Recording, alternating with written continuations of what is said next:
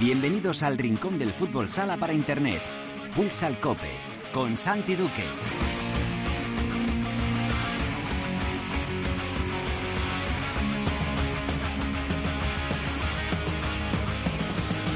Hola, ¿qué tal? Bienvenidos a Futsal Cope, la casa del fútbol sala en cope.es.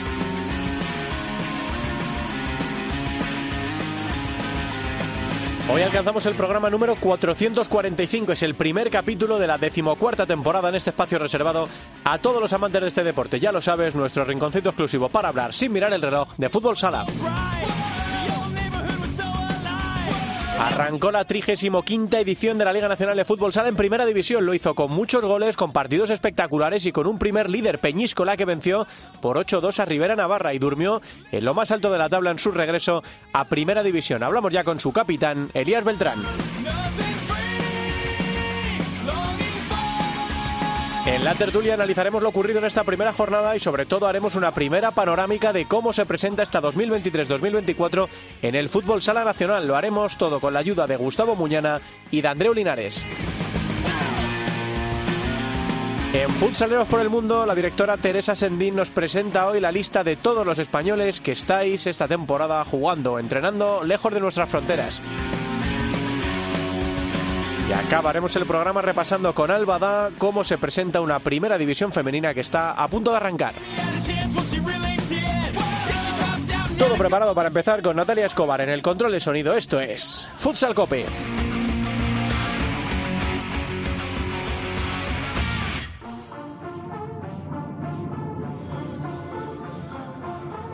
La primera división en Futsal Cope. Estudiar en Colombia, la isla sin nada que hacer. El año se le hizo largo, estudió y cumplir su deber. En llamada a su amiga le dice que este verano es para beber. Solo quiere salir y de nadie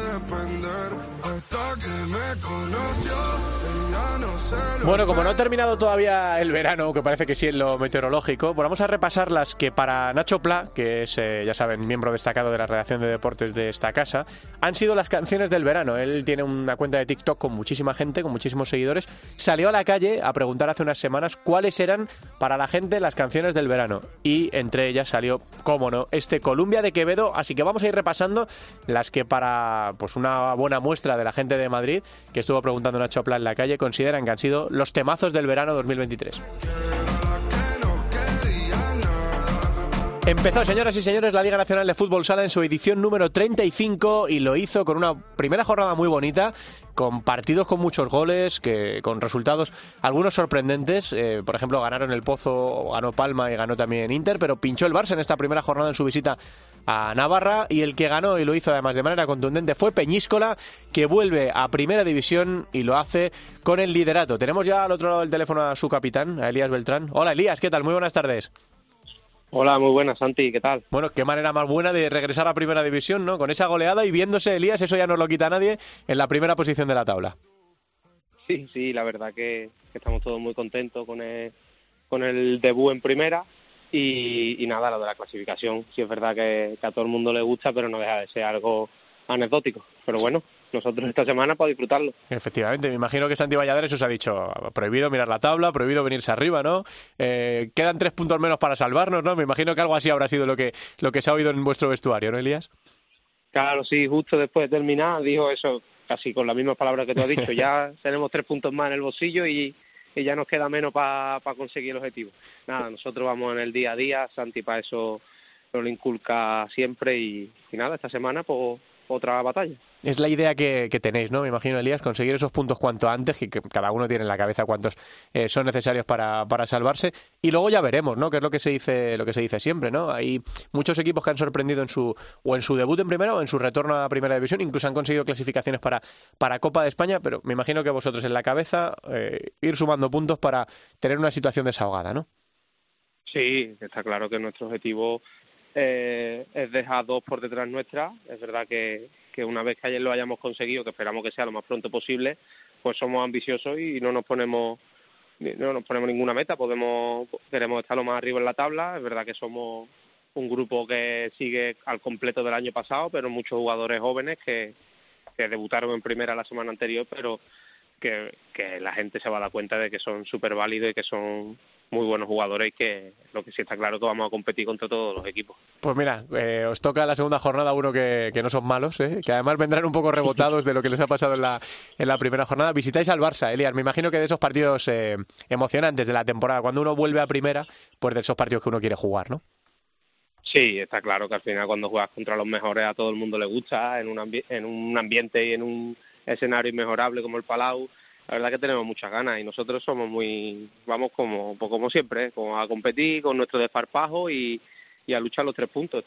Mm, yo creo que estamos capacitados para poder pelearlo. Y luego, pues, viendo cómo se dé el partido, pues ya se verá a ver qué pasa.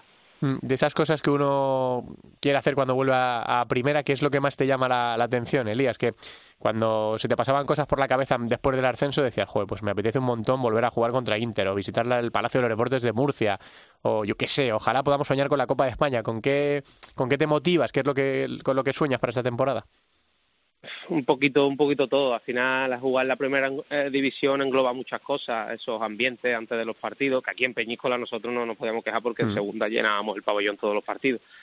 Pero sí el saber que a tu pista vienen los mejores jugadores del mundo como tú dices cuando juegas contra los grandes siempre es bonito la, la repercusión que tiene. Y luego como sabes las victorias. El otro día eh, ganamos ganamos bien y, y la verdad que estábamos súper contentos. Eso un poco lo que nos hace más, más ilusión y a mí personalmente. Y luego, verás, pues eh, como tú dices, lo más bonito que le gusta a cualquier jugador en, en la primera división es meterse en una Copa de España y disputarla. ¿Por qué no? Nosotros no nos ponemos meta es eh, a título personal. Elías, es tu tercera temporada en, en Peñíscola, después de, bueno, tú te criaste en el, en el Betis, tuviste la oportunidad de jugar además en el Betis en, Primera División, tu paso también por, por Murcia.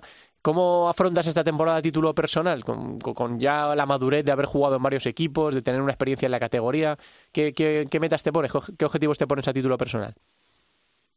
Pues, la verdad que es muy diferente a, otra, a otras ocasiones, ¿no? Cuando debuté en primera con el Pozo Murcia, pues al final era el canterano, mm. el canterano y era otra otra perspectiva totalmente, con muchísima ilusión y, el hambre de un jugador joven. Luego en el Betis ya era también, todavía era joven, pero era ya un poco más maduro, aunque no, aunque había otros jugadores por, por delante y luego aquí en Peñíscola, pues, pues la verdad que tenemos un grupo muy bueno. Soy el capitán del equipo y quiera que no es otra, es una responsabilidad añadida.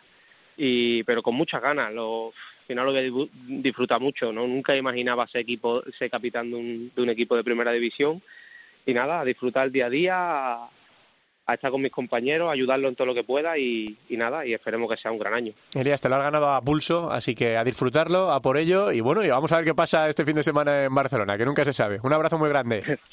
Venga, Santi, un abrazo muy grande y muchas gracias. ¿eh? Elías es el capitán de Servigroup Peñíscola, el equipo que ha abierto la primera división con esa victoria por 8-2 frente a Rivera Navarra que les coloca líderes y eso ya no se lo, no se lo quita nadie. Vamos con la tertulia. Puedes salir con cualquiera, na, na, na, pasarte en la borrachera, tatuarte la Biblia entera no te va a ayudar a olvidarte de un amor que no se va a acabar. Puedes estar con todo el mundo, mundo, na na na na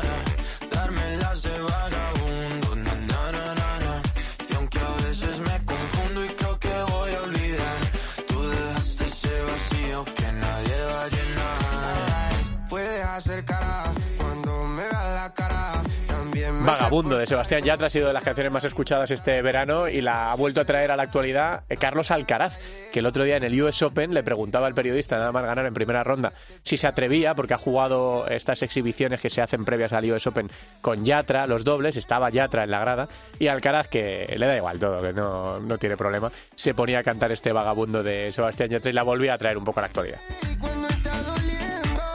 salir con ya trae Manuel Turizo, el autor de La Bachata, de estas canciones que también hemos escuchado mucho en los últimos meses. Estamos ya en territorio de tertulia, primera tertulia de la decimocuarta temporada de este Futsal Copa y que hoy cumple 445 capítulos desde aquel 15 de marzo de 2011. Ha pasado ya algún tiempo y aquí seguimos inaugurando una nueva temporada con toda la ilusión de, pasar una buena temporada, de disfrutar de la primera, de la segunda, de la primera división femenina, de la Liga de Campeones, ya saben, con Mallorca, Palma Futsal y con Barça involucrados en el, en el torneo y con las clasificatorias también de España para el Mundial. Está aquí sentado en este estudio una persona que ha sido muy importante durante todas estas temporadas, Gustavo Muñana. Hola Gus, ¿qué tal? Saludos futsaleros, había, había que estar ¿no? en, el pistoletazo de salida de, Futsal Cope y es un enorme placer estar aquí con todos vosotros. Ya saben que a Gus le echamos de menos en la tele, en la Liga Sports TV. Este año ya no da la Liga Sports TV el fútbol sala, ahora lo da la televisión de la Federación Española de Fútbol. Le echamos de menos en pista azul también, aquellos programas míticos que, podíamos ver cada semana en la Liga Nacional de Fútbol Sala, pero le leemos en relevo. Eh, muy, muy pendientes de la actualidad, del mercado y de otras historias que contáis en, en relevo, Gus. Pues sí, la verdad es que estamos muy contentos. Estamos tratando de, de luchar ha sido un mes de agosto apasionante a nivel informativo y, bueno, y tratando de plantar, no plantar caras, sino haciendo un periodismo diferente y creo que los resultados nos están avalando. Ayer hacía Vocento precisamente público los, los datos de usuarios únicos y, otros datos y la verdad es que estamos muy contentos en un momento informativo en el que realmente estamos siendo la, referencia. Hmm, porque hay que contar las cosas que, que están pasando. Y está también leyenda del fútbol sala español y colaborador habitual durante todas estas temporadas de Futsal Copia, Andreu Linares. Hola Andreu, ¿qué tal? ¿Cómo estás? Hola, ¿qué tal? Muy bien, pues mira, contentísimo de estar aquí en el inicio, en el arranque y ser uno más como siempre de vosotros. Bueno, igualmente para nosotros ya sabes que es, que es un lujo. Bueno, eh, le decía a Gus y a los oyentes que yo creo que hoy es, es eh, importante que hagamos una especie de, de, primera panorámica general, ¿no? De cómo se presenta la temporada 2023-2024 en la, en la primera división. Ya hemos recordado que van a ser Barça y Palma los equipos que nos representen en, en Europa. Mallorca, Palma, Futsal, además defendiendo la corona obtenida la, la, pasada temporada, que como nos ha dicho Elías ahora, el capitán de Peñíscola, este año bajan dos equipos de primera división a, segunda división y que bueno, pues que habrá que estar pendientes de la Copa de España, del Mundial, un Mundial sin sede, Gus, eh, todavía. No, sí, sí, es Uzbekistán. Uzbekistán. Sí, sí, sí, en, con agostismo y alevosía, al final Todavía me queda por saber qué pasó con la candidatura de Marruecos y cómo acabó llevándose Uzbekistán la, la organización del próximo Mundial. Nada que objetar, es un país asiático pujante y me, consta que la, que la federación está trabajando para, para albergarlo, pero, pero es un auténtico misterio. ¿eh? En Marruecos siguen preguntándoselo y en Uzbekistán buscando seleccionador. Han estado, han estado a punto de llevarse a Bruno García la semana pasada, pero el Betis se, se negó en redondo y se remitió a su cláusula de restricción de 250.000 euros. Mm, ya saben que también se ha hablado mucho durante este mes de, de lo que ha ocurrido con Luis Rubiales, el suspendido presidente de la Real Federación Española de Fútbol, y aquellos aplausos en los que pasó muy inadvertido Fede Vidal, el seleccionador eh, nacional. Eh, bueno, todo el mundo sabía y conocía la cara de Luis de la Fuente y de Jorge Vilda, pero había un público mucho menor que conocía eh, a Fede Vidal. De momento ya saben que Jorge Vilda ha caído, que Luis de la Fuente ha sido confirmado con, como seleccionador nacional, pero nadie habla de, qué ocurre con Fede Vidal y entiendo que a fe de pasar de puntillas en este asunto le va bien, eh, Gus. Sí, yo creo que se refugia en, en su anonimato, pero lógicamente los, los que los que luchamos a diario por la información del fútbol sala, pues no es que le identificásemos ni, ni queremos señalar, simplemente le ponemos a la misma altura que pone el fútbol femenino a Jorge Vilda o que pone el fútbol masculino a, Luis de la Fuente. Si este es un programa de fútbol sala, creo que hay que hablar y, y, creo que por lo menos esperar explicaciones, o en su defecto que no las dé si no, si no quiere, pero por lo menos que, que diga algo. Y, y, si le ponemos en el mismo plano, creo que, que estamos en la posición de exigirle lo mismo que a Luis de la Fuente, que hizo un comunicado y una rueda de prensa, y, y a Jorge Vilda que yo no, no opino sobre su, sobre su cese, simplemente digo que Jorge Vilda también hizo un comunicado el mismo día que Luis de la Fuente, que Fede Vidal sigue visitando palcos, que es su trabajo, obviamente, para eso le pagan, y sigue confeccionando una lista como la que ha dado el pasado lunes, pero que, desconocemos si se va a pronunciar sobre este asunto y que es el único seleccionador eh, absoluto, junto con Claudia Pons. En el caso de Claudia Pons también es llamativo, Andreu Santi, porque creo que son 43 jugadoras de la selección que es tricampeón de Europa sí se han pronunciado apoyando a Jenny Hermoso y condenando la actitud de Luis Rubiales. Claudia Pons no estuvo en esa asamblea porque estaba en una concentración de la selección eh, sub-19 o sub-21 femenina. Entonces, con lo cual, eh, oye, pues habrá que preguntarle. Entonces, para eso estamos los periodistas y, habrá que preguntarle la semana que viene a Fede Vidal si tenemos la oportunidad o en su defecto el 20 de septiembre que juega en Guadalajara frente a Italia y que esperamos estar allí y habrá que, y habrá que preguntarle porque, porque creo que a día de hoy cualquier, eh, cualquier protagonista que pasa por los micrófonos de, de una emisora tiene que ser preguntado por este tema, y más cuando estamos hablando de seleccionado de fútbol sala, Fede Vidal. Mm, hay mucha gente que se pregunta, eh, Andreu, ¿qué va a pasar con la, con la parte que toca el fútbol sala por los cambios que está habiendo en la Real Federación Española de Fútbol? Ya saben que de momento, de momento Luis Rubiales está suspendido 90 días por la FIFA, eh, que el gobierno español no le ha suspendido, aunque lo ha pedido el CSD al, al TAT, de momento no ha sido suspendido porque calificaron de falta grave y no muy grave, con lo cual no podía el CSD, motu propio, eh, hacer esa suspensión provisional. Y no sabemos, Andreu, cómo le va a afectar al fútbol fútbol sala español este, este último escándalo con, con Luis Rubiales, la presidencia interina de Pedro Rocha. No sé si lo vives, me imagino, Andreu, que como casi todos, con bastante incertidumbre, ¿no? Sí, mucha incertidumbre y a la expectativa de, ver qué es lo que ocurre. Entiendo, por lo que oímos y, leemos, que va a haber muchísimos cambios desde, desde la Junta Directiva, creo que ya lo ha habido obviamente, y creo que en el fútbol sala también va a haber un proceso de cambio. Yo creo que es la respuesta que todo el mundo está esperando, ¿no? que haya cambios como, como, como así lo va a haber en el, aspecto del fútbol, y creo que tiene que haber una, un, cambio en todos los estamentos y, creo que necesitamos pues, pues que las cosas cambien. Eh, ahondando un poquito con lo de Fede Vidal, si me permite, Santi, muy bien explicado por, por, por, por Gus. Eh, al final es eh, ante una respuesta social, ante, ante unos hechos tan, tan claros, cuando ha habido dos seleccionadores que han tenido que, que dar un comunicado, es impropio la actitud de, de, Fede Vidal. Yo creo que él queda señalado también con esas imágenes, con esos aplausos, pero yo creo que dentro de su responsabilidad, yo creo que tenía que haber dado un paso al, al, adelante y haber dicho lo que él, lo que él, bueno, sentía o como han hecho todos, ¿no? O reprochando las actitudes que, que, hemos visto. Eh, al final, yo creo que no debemos de esperar nada de él. En su día creo que fue incapaz de dar un lado al, de dar un paso al lado por sus grandes logros deportivos, entenderme, y lo de ahora, creo, considero aplaudir, levantarse y no pronunciarse lo marca aún más. No creo, creo que no todo vale y creo que la responsabilidad que tiene Fede Vidal, creo que todo el mundo del fútbol sala deberíamos haber eh, recibido una respuesta por su parte o un, un, pronunciamiento por su parte. Hmm, yo creo que sí, que está en su debe eh, realizarlo, ¿no? Y, tendrá que contestar, como dice Gusa, esto, porque la selección eh, española va a jugar los días 15 y 20 de, septiembre.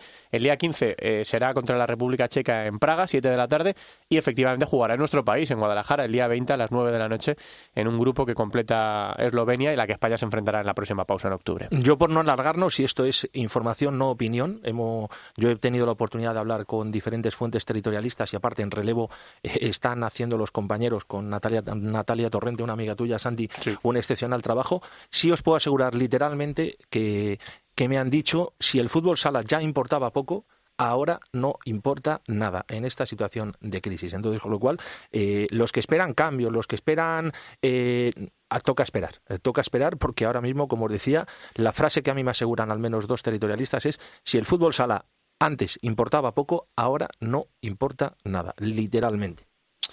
Pues eh, bueno, no es nada que sorprenda, pero sí que siguen siendo malas noticias para un deporte que está atravesando, yo creo que el peor momento de su historia.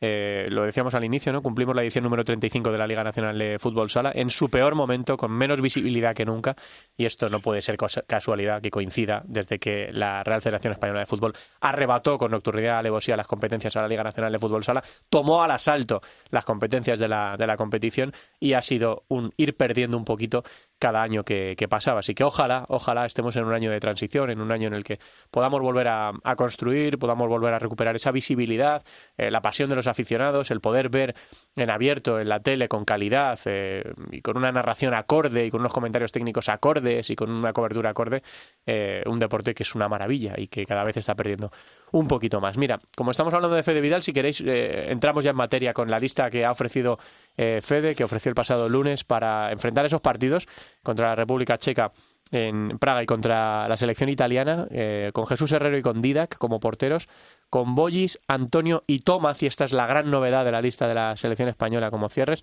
como con Mellado como a la cierre, con el bicho, con Adolfo, con Chino y con Javi Mínguez, además de Catela, como alas, con Raúl Campos y con Raúl Gómez como ala pivots y con Pablo y con Eric Pérez como pivot. ¿Qué es lo que te llama, Gus, la atención de esta lista de Fede Vidal? ¿A quién echaré menos? Bueno, la gran novedad, nosotros hace dos meses lo contamos en relevo que Tomás Braga, que Fede Vidal quería fichar a, a Tomás Braga. A mí me parece bien, es un especialista, pero pero creo que, incluso su llamada llega tarde. Parece que hay que esperar. Lo que pasa es que había que esperar a que jurase la Constitución, que creo que la jura en junio, y en el momento en el que ya tiene el pasaporte español, entra de lleno en los planes de, de Fede Vidal. creo que es un cierre de garantías, pero yo, yo personalmente hubiese apostado por, por Manolo Piqueras, que creo que el año pasado hizo un, un temporadón a pesar de los problemas del Betis. Por ejemplo, por ponerle un, pero, que creo que Tomás lo va a hacer bien, repito, pero creo que ya llega con una edad eh, eh, tarde al grupo, eh, que me parece un parche por la retirada de la retirada de de, Carlos Ortiz y creo que, creo que ahí tenemos un déficit tremendo que tenemos que tratar de, solucionar, además desde abajo, desde la base. Es decir, ha habido un momento en el que, Andreu, no sé si estarás de acuerdo conmigo, resulta que no se generaban pivots porque había que jugar de cuatro, entonces no hacían falta cierres. Entonces ahora ya vuelven a hacer falta pivots y resulta que es que no tenemos cierres tampoco. Y entonces, con lo cual, tenemos jugadores que saben tocar, que saben moverse, que saben aparecer, que no cometen errores, que juegan muy bien de cuatro, pero resulta que a lo mejor nos hemos quedado eh, en la cadena de producción, como digo yo, sin cierres y sin pivots.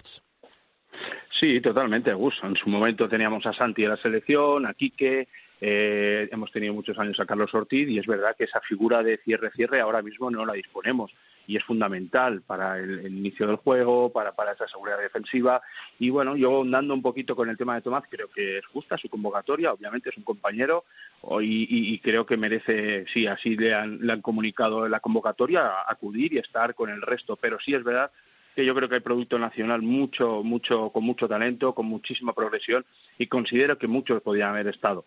Eh, nada que objetar, al final entendemos que es la decisión de, de un seleccionador, todos tenemos o podríamos tener nuestro criterio, pero entiendo que, que podía haber habido, no sé, gente nacional con, con progresión, con, con futuro, de poder ir dándole minutos o entrada a la selección para ir formándolos o para ir teniendo un peso específico de cara a un futuro. Pero es verdad que carecemos, carecemos de un poquito de ese cierre eh, fijo o, o relevante o que marque diferencias por, por lo pasado, ¿no? Por tener un Quique Bonet, pues haber tenido un Santi, un, un, un Carlos Ortiz.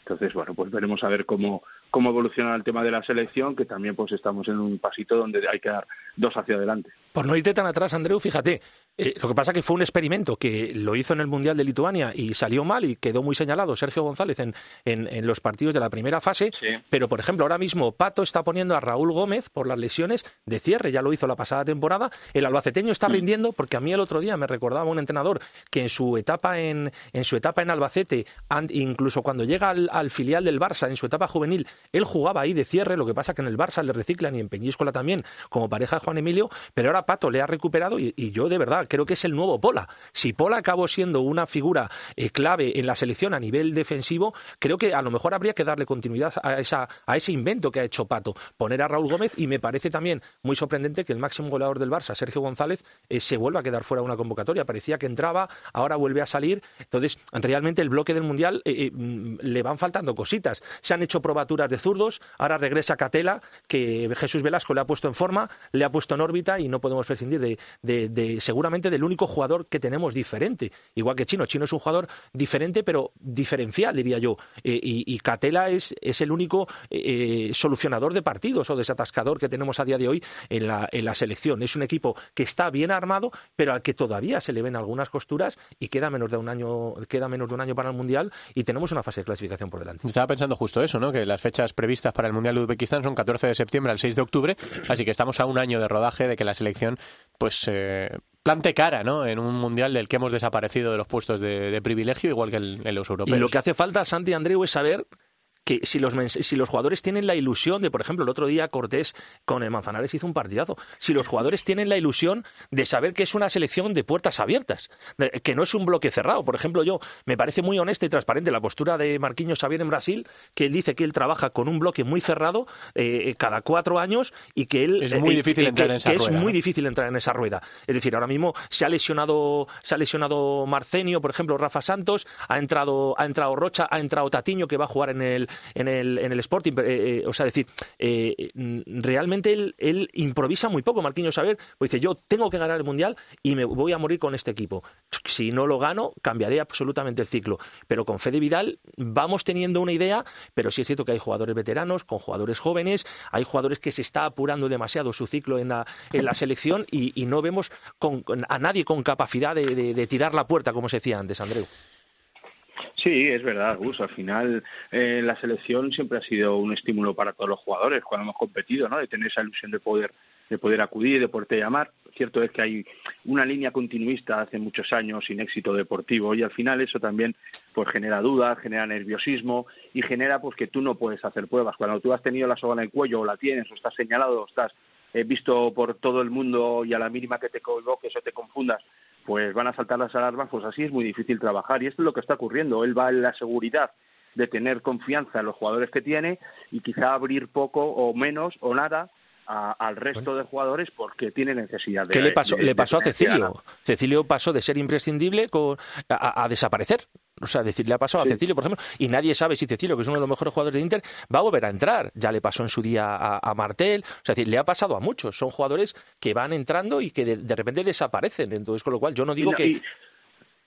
Y tú has puesto el ejemplo, perdona, Gus, de Sergio. Sergio el año pasado terminó a un nivel altísimo, marcando goles, siendo diferencial, un referente en el Barça, y ahora no está la selección. Ha empezado también muy bien, marcando goles, y no está, o sea, sorprende. Obviamente, cada uno elegiríamos nuestra selección, pero es a lo que vamos, ¿no? Que al final esa urgencia que él tiene y, y el tener que tener eh, resultados inmediatos, pues le hace pues el tener esa seguridad en jugadores que quizá, pues bueno, pues que podíamos abrir el abanico, dar pruebas, entrar a otros muchos para intentar ver qué rendimiento tienen y poder tener una selección de muchos jugadores y no por ese miedo o esa inquietud de, estar señalado por los, por los resultados. Y es un año en el que tiene que tomar decisiones difíciles, al igual que el Barça, por ejemplo, con, con la renovación de, Sergio Lozano. Eh, Jordi Torras en, en, el mundo deportivo, en el diario Sport, decía que, que Sergio renovará si está para competir.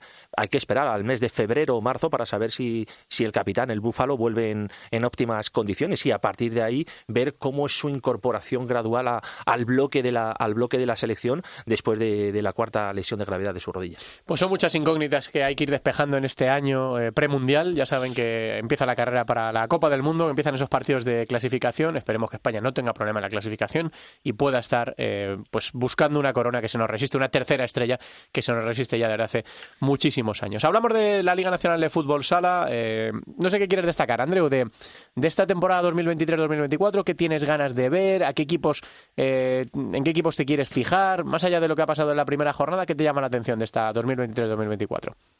Pues yo estoy muy ilusionado con el Pozo Murcia. Creo que, por la estima obviamente que tengo allí a Javi, a Quique, a, a Fran, creo que, que, bueno, que llevan un recorrido muchos años eh, navegando en la nada y creo que están convencidos de que este año sí que pueden hacer. Javi creo que ha hecho un equipo acorde a lo que él quería, le han traído todo lo que él ha pedido, todo lo que él ha considerado que necesitaba su equipo y por lo tanto creo que para mí es una de las apuestas o quizá una de las expectativas para esta temporada y que estaremos pues eso expectantes de ver el rendimiento. Lo demás, muchísima igualdad, eh, muchos empates en la primera jornada, eh, Inter sacando su partido, remontando y haciendo una gesta, y el resto, pues bueno, pues, pues vamos a ver, creo que va a haber dos partes muy diferenciadas. Eh, sí es verdad que, que quizá máxima igualdad, pero en la parte de arriba creo que va a haber equipos que, que van a marcar muchas diferencias y vamos a ver, eh, al final es pronto para tomar decisiones o mm. ver cómo va a evolucionar todo, pero pinta que quizá pues eso, pues Pozo es el equipo que a mí personalmente pues me genera un poquito de, de, inquietud. Ver también el tema de Valdepeñas, creo que también ha hecho un, buen equipo, se ha reforzado muy bien y ahora es competir y ver cómo van sacando los, los rendimientos. ¿Qué quieres destacar tú, Gus? ¿Con, qué te quedas o en qué pones el foco de esta temporada nueva? Pues a mí me parece que ha sido un verano de galácticos. Es decir, la Liga Nacional de Fútbol Sala, la primera división, eh, para los, los, los, puristas, eh, ha vuelto a llamar la atención de los grandes jugadores. Hemos sido capaces, en este caso el Barça, con una gran gestión de Jordi Torres, de sacar al mejor jugador de, Portugal y de, Sporting, un rival directo como es Eric a coste cero. El Pozo ha hecho lo mismo con el MVP del Partido Comunista en la Superliga Rusa, con, con Illazov. Eh, Palma un jugador que de verdad que os va, os va a impresionar, que es Salar Agapur, que es un auténtico cañón. Imagínate a Diego, nacido en las calles de Bagdad, pues ese es Salar Agapur, eh, Santi. Entonces, con lo cual, eh, creo que hemos vuelto a, traer talento para volver a enamorar a, la afición. Y hay muchos equipos que están muy bien confeccionados, acorde a sus, acorde a sus presupuestos. Los presupuestos también se están amoldando a la, a la realidad. Ya no llama a nadie la atención el, downgrade de, de, Inter, de Inter Movistar, que con Pato al frente está tratando de, hacer un equipo de un equipo de entreguerras que todavía mantiene algunas piezas codiciadas, como es el caso de Fitz, Lazarevich y, y, y que, y que tiene que, y que, tiene que, jugar eh, por títulos, que, luchar por finales aunque cada vez está más complicado con esa clase media alta. A mí Inter me recuerda a ese, a ese aristócrata que, que va perdiendo, que va cediendo terreno con, con respecto a, a, a, la burguesía, como es Jimmy Cartagena o Viñalbal y Valdepeñas. Creo que Jimmy Cartagena, con la, final que jugó el año pasado, ha, encontrado el camino. Viñalbal y Valdepeñas, eh, Jimmy Cartagena desde la continuidad y Viñalbal y Valdepeñas desde, desde el total cambio, creo que son dos de las apuestas. Y luego, lógicamente, pues Jaén Paraíso Interior, que sigue haciendo un, un, presupuesto muy optimizado, que sigue batiendo récords. A mí me parece que lo contamos pocas veces, Andy, que haya un equipo con más de 5.000 abonados, que haya un pabellón como el Olivo Arena que presenta un, un ambiente espectacular todas, todas las semanas. Mm, quiero saber cómo funciona el Real Betis. Son dos temporadas salvándose en la última jornada y creo que este año es el, el año que tiene que dar un salto. Y con respecto al campeón de Europa, eh, creo que va a necesitar un tiempo de acoplamiento. No sé si lo va a tener, Santi, por, por el calendario tan, tan exigente que hay. Claro, aquí lo que pasa es que cuando tú pierdes jugadores vas al mercado. Entonces tratas de fichar también, de, de, eh, acorde a tus presupuestos, jugadores internacionales. ¿Qué pasa? Fichas iraníes hay fichas FIFA. Fichas georgianos, hay fechas FIFA. Entonces, con lo cual, la calidad de los entrenamientos se va resintiendo. Y contra todo eso tiene que trabajar. Contra el éxito, parece mentira, Andreu,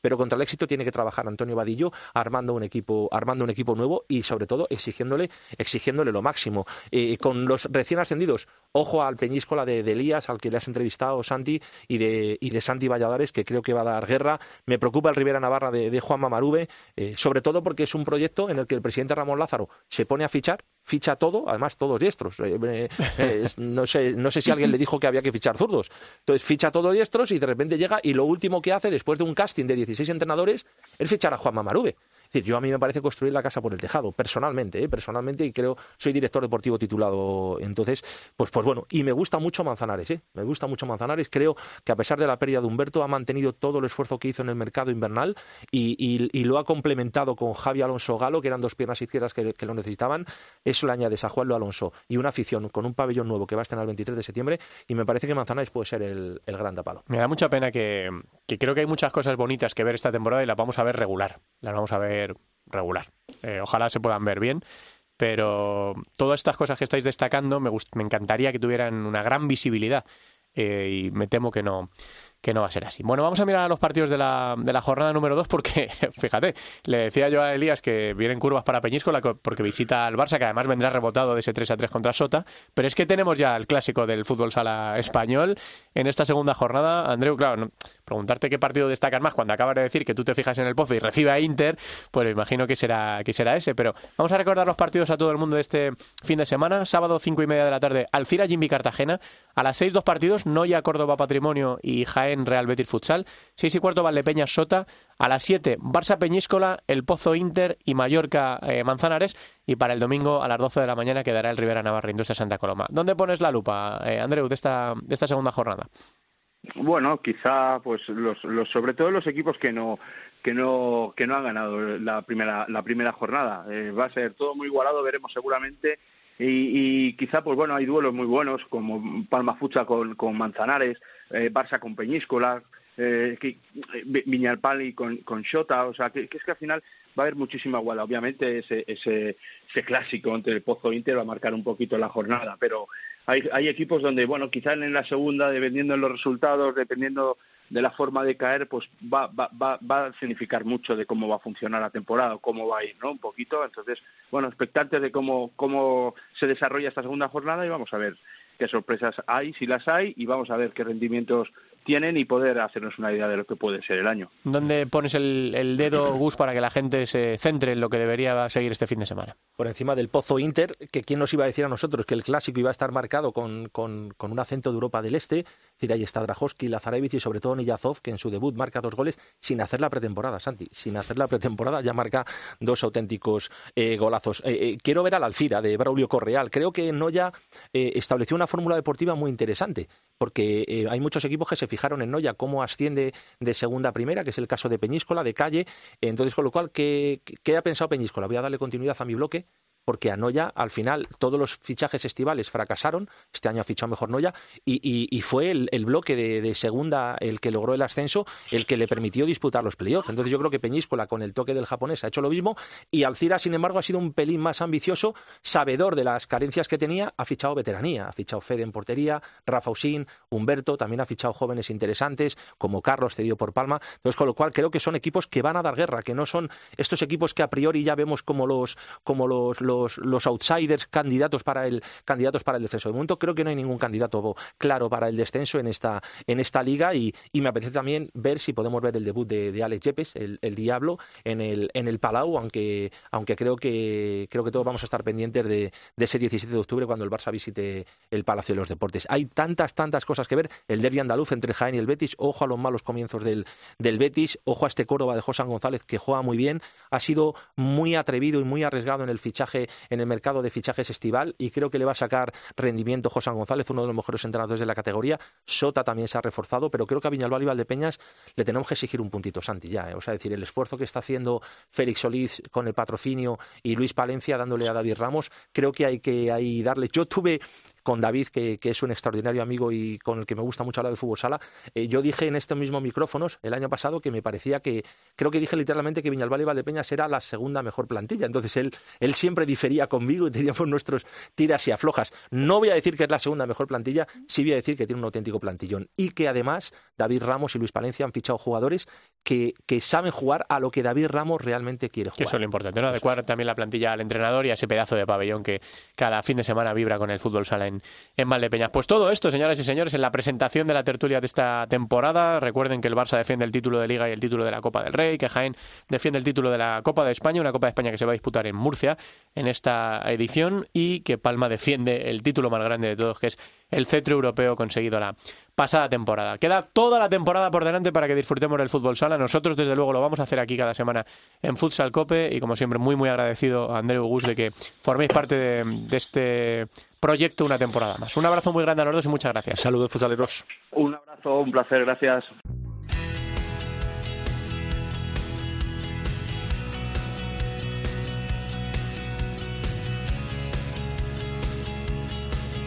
En Futsal Cope, futsaleros por el mundo.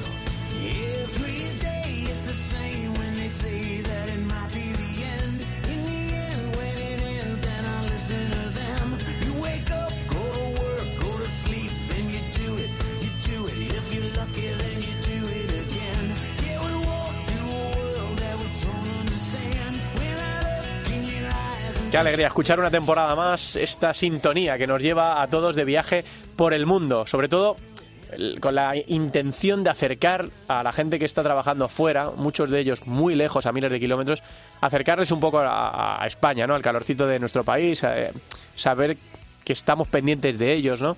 Eh, que no están allí dejados de, la mano de Dios y que ahí, por lo menos este programa que está pendiente de cómo les está marchando. Ya saben que es un clásico cuando empieza la temporada hacer la lista, el repaso, eh, la Biblia de, los que estáis fuera de España trabajando, tanto jugando como entrenando y como decimos siempre, si perdemos de vista alguno, si estáis escuchando este podcast y decís, oye, que yo no estoy en la lista de Teresa, por favor, hacednos llegar por Twitter, por el correo de Futsal Cope, por donde queráis, que, vosotros también estáis trabajando en fútbol sala de lejos de nuestras fronteras. Directora Sendino, una temporada más. ¿Qué tal, Teresa? ¿Cómo estás? Buenas tardes. Hola, ¿qué tal? Pues sí, tenemos lista a pleno rendimiento. Eh, seguimos un poco rastreando que todavía hay movimientos, hay cosillas que se nos han escapado todavía de, de esos movimientos que hay este verano pero ha habido un mercado de fichajes intenso este, este verano con eh, salida de nombres importantes eh, de nuestra liga española como son el de Borja, eh, que cambiaba Inter por poner rumbo a Kuwait, o Miguelín, que se ha marchado a, Italia, así que en esas nuevas aventuras que emprenden en el extranjero, mucha suerte para, para ellos y que por lo menos sean lo que esperan y que les vaya lo mejor posible en esa, en esa andadura y un entrenador que cambia de aires después de conseguirlo todo como jugador y como entrenador en, Hungría. Eh, es eh, Juan Racalvo que va a iniciar nueva aventura en los banquillos italianos, así que también eh, mucha suerte para él que cambia de, país después de tantos y tantos años en, mm. en la liga húngara. ¿Dónde seguimos repartiendo más talento, Teresa? Pues eh, las, eh, los países donde más eh, siguen recibiendo españoles siguen siendo Francia e Italia, aunque empieza a pegar fuerte Bélgica como una gran alternativa que crece y que este año tiene a, unos, a una buena colonia de, españoles en, en, su, en sus ligas, en, primera y en, y en segunda. Inglaterra y Polonia se asientan un poquito como destinos prioritarios también para, para talento español y exóticos como eh, Arabia, como Kuwait, como Tailandia, como Japón, se les va a unir este año nuevos eh, destinos que también siguen recibiendo ese, ese, talento, como puede ser Libia, como es eh, Indonesia, que también tiene una buena colonia de, españoles, o Croacia, que también entra en, nuestro listado y que son eh, países que seguro visitaremos a lo largo de, esta temporada. Efectivamente, la lista que se va eh, ampliando en algunos casos, es verdad que hay algunos que están que están volviendo también, pero bueno, muchos muchos muchos países que tiene Teresa registrados de, gente que estáis lejos y también cerca trabajando en el fútbol sala. Y luego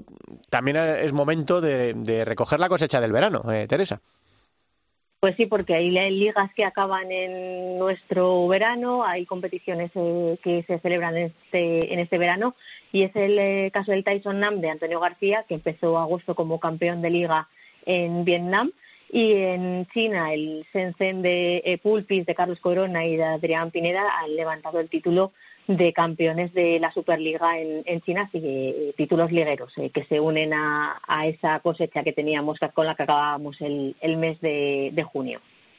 Y además, eh, también hay que decir que en Malasia el, el Rangers con Gerard Casas, que es su entrenador, también conquistó la liga en, en Malasia y abriendo temporada de títulos eh, con Supercopas eh, en Bélgica. Hubo una final con mucha sangre española en, en, los dos equipos que peleaban por ese por ese título y se lo ha llevado el Anderlecht con eh, Alberto Saura, con Marc Campas y con Miguel Ledesma levantan ese primer título de la temporada en, en Bélgica con, con su equipo y también campeón de la Supercopa, pero esta vez en Kazajistán, eh, la nueva aventura de Marlon Velasco en el, en el extranjero, que se ha puesto a los mandos del Kairat y lo ha hecho de la mejor manera levantando ese título de, campeón de Supercopa en, Kazajistán. Pues pistoletazo de salida de la temporada en futsaleros por el mundo abierto con este repaso del verano, de los principales movimientos que ha habido, de los principales países donde la gente se está sentando, otros que, como dice Teresa, se, abren y también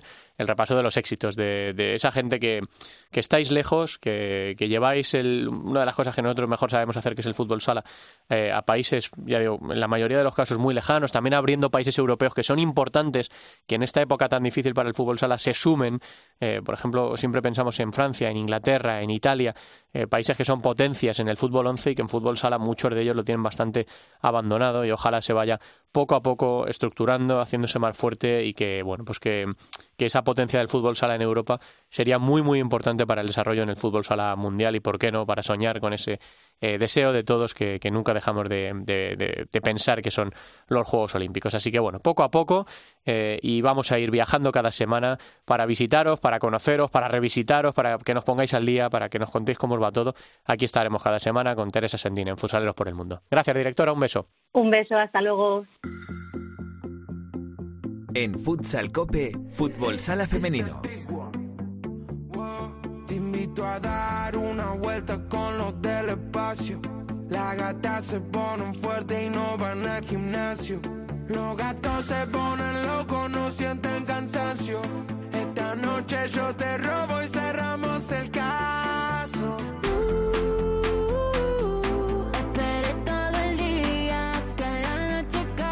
Otro de los temazos del verano se llama Los del Espacio y lo canta Duki, que va a llenar el estadio Santiago Bernabéu. Duki eh, con María Becerra y con otros artistas, eh, y ya digo que ha sido de las canciones más votadas como canción del verano este, Los del Espacio.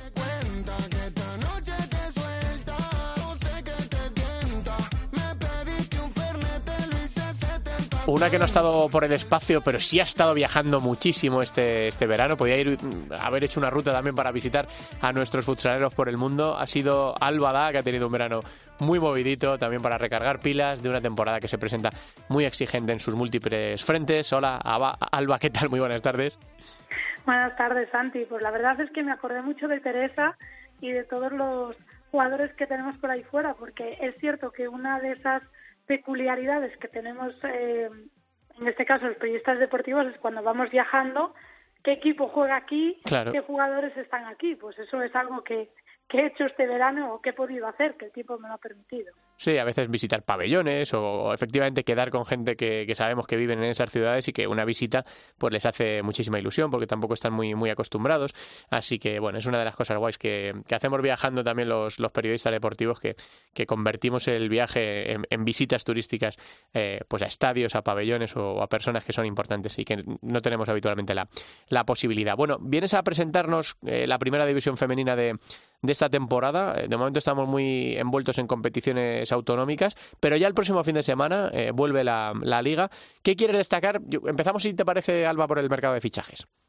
Vale, sí, porque la verdad es que terminábamos, recuerdo el último eh, episodio de, de, la temporada pasada hablando con Peque y dejaba abierto el a dónde me voy a ir, no iba a dar la exclusiva porque todavía tenía contrato con Burela y pues ese respeto que ella siente por ese club que ha sido el más importante de su carrera profesional, todavía no quería decirlo, pues durante el verano ya se hizo oficial, aunque muchas ya lo sabíamos que iba a ir al Corcón, eh, se vuelve a Madrid, se vuelve a casa, Vanes Sotelo también cambia Futsi por Alcorcón, así que Alcorcón ha tenido muy buenos fichajes, pero es cierto que otro de los nombres propios que ha sonado durante el final de la temporada pasada, otro de los grandes cambios que ha habido en la primera división era ese cambio en el banquillo de Futsi, que Andrés Sanz llevaba 10 años en el banquillo de, de Atlético Navalcarnero y ya se ha confirmado el entrenador que, va a ocupar ese puesto durante la próxima temporada va a ser Daniel Labian. De momento, el, bueno, en las dos últimas eh, temporadas fue el entrenador de Leganés, del segundo equipo masculino. También ha estado en equipos como, como Alcorcón, como Manzanares. Vamos a ver, es su primera experiencia dentro del fútbol sala femenino, así que vamos a ver qué tal le va a Daniel, pero es otro de los grandes cambios que, hay, que ha habido este verano. También para destacar, no me quiero enrollar con esto porque ha habido un montón de cambios, todo el mundo ya lo sabe, seguramente los ha ido siguiendo en las redes sociales, pero llama mucho la atención la desbandada de Marín, que ha habido 10 jugadoras en total que dejan el primer equipo. Hubo incluso algunos mensajes en redes sociales, como el de Bea Mateos, que decía que consideraba que el club no había hecho bien las cosas y por eso ha habido tantas bajas o tantas jugadoras importantes se van a otros equipos. Así que veremos cómo Marín se reconstruye para esta nueva temporada en Primera División. Y por último, pues ese cambio en las porterías, que sabes que yo siempre le presto mucha atención.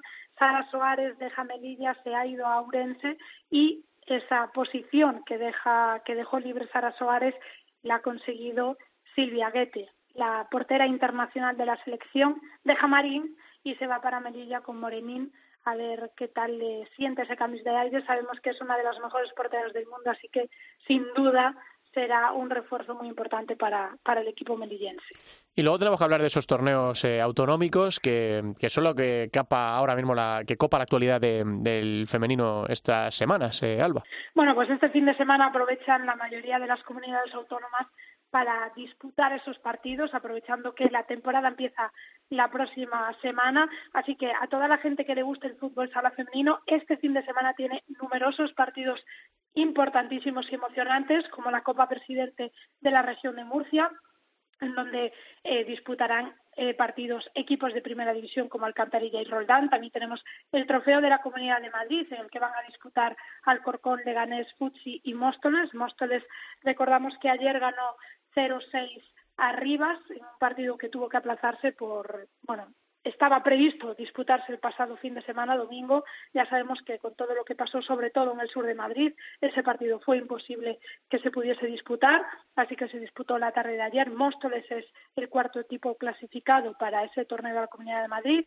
También se va a disputar, por supuesto, uno de los grandes trofeos como es la Copa Xunta de Galicia. Este fin de semana se dan los cuartos de final, así que a todos los equipos que van a disputar estos torneos, como otros muchos partidos de preparación para el inicio de liga, que salga lo mejor posible, que no haya lesiones, que sabemos que al inicio de temporada a veces también es eh, algo habitual y que salga lo mejor posible para cada uno de los equipos que lo van a disputar. Y por último, eh, con el inicio inminente de, la liga, ¿qué quieres destacar? ¿En qué quieres que la gente se fije de, este, de esta temporada 2023-2024 en la primera división femenina, Alba? Bueno, pues lo primero que estrenamos naming es casi lo más eh, llamativo, ¿no? Va a ser la primera Iberdrola de fútbol sala. Eh, espero y deseo, y esto lo dejo aquí públicamente, que sea para dar impulso a este deporte y sobre todo a las deportistas. Cuando Iberdrola eh, fue a patrocinar o puso el naming en la primera división de fútbol 11 femenina, hubo un gran avance dentro de este deporte. Pero bueno, lo que hemos visto este verano es que todavía queda mucho por hacer. Esperemos que sea, sí, de verdad, un impulso a este deporte y sobre todo a las deportistas, pero todavía tengo mis dudas a ver qué grandes cambios va a haber porque de momento no ha habido grandes novedades en cuanto a jugadoras, retransmisiones, que sí que se va a poder ver, pero ya se veía el año pasado en streaming. Vamos, que de momento lo único que cambia es el nombre. Vamos a ver si hay algunos cambios estructurales que esperemos que sí. En esta liga que, como decimos, empieza el próximo fin de semana, 16 de septiembre, en el que va a haber tres equipos nuevos en esta primera división, Les Corts, Ocastro y Atlético Torcal. Y bueno, pues a los tres recién ascendidos, aunque Atlético Torcal ya es conocido en la primera división, que la temporada sea lo mejor posible y que se adapten lo mejor para que, como siempre, veamos un gran espectáculo en la pista. Pues todo esto lo vamos a contar, ya saben, cada semana. Eh, por supuesto, la primera división femenina, la selección española de fútbol sala eh, femenina y todo lo que, lo que tenga que ver, eh, os lo va a contar Albada aquí cada miércoles en Futsal Cop. Es un lujo, Alba, compartir con, contigo otra temporada aquí al frente de, de nuestro programa Iván 14. Un abrazo grande, Alba. Gracias, un besito, hasta luego. Tú estás en otro lugar,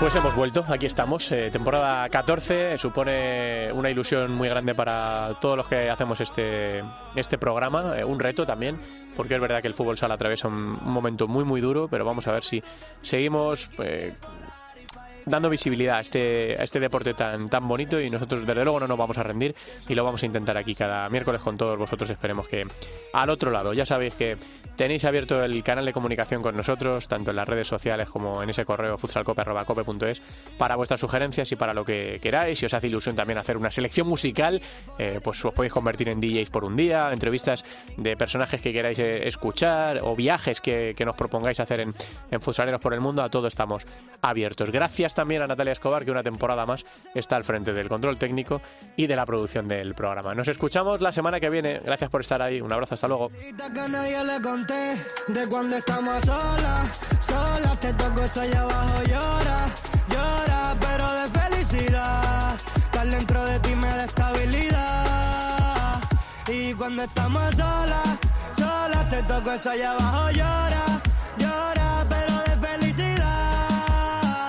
Hoy dañamos la amistad. Yeah. Hablándote claro y siendo sincero más. No entiendo por qué no le cuento Que él no te tiene contenta. No pueden imaginar la ganas de caminar A tu lado por la playa del inglés Porque sé que me extraña como yo te extraño. En el avión me decía te espero en el baño En dirección a Colombia revivir aquellos años. Cuando bebíamos guaro mami Entre par de La división de honor, la división de plata, el fútbol sala femenino, los jugadores españoles fuera de nuestras fronteras, la selección, todo el fútbol sala en cope.es, futsal cope.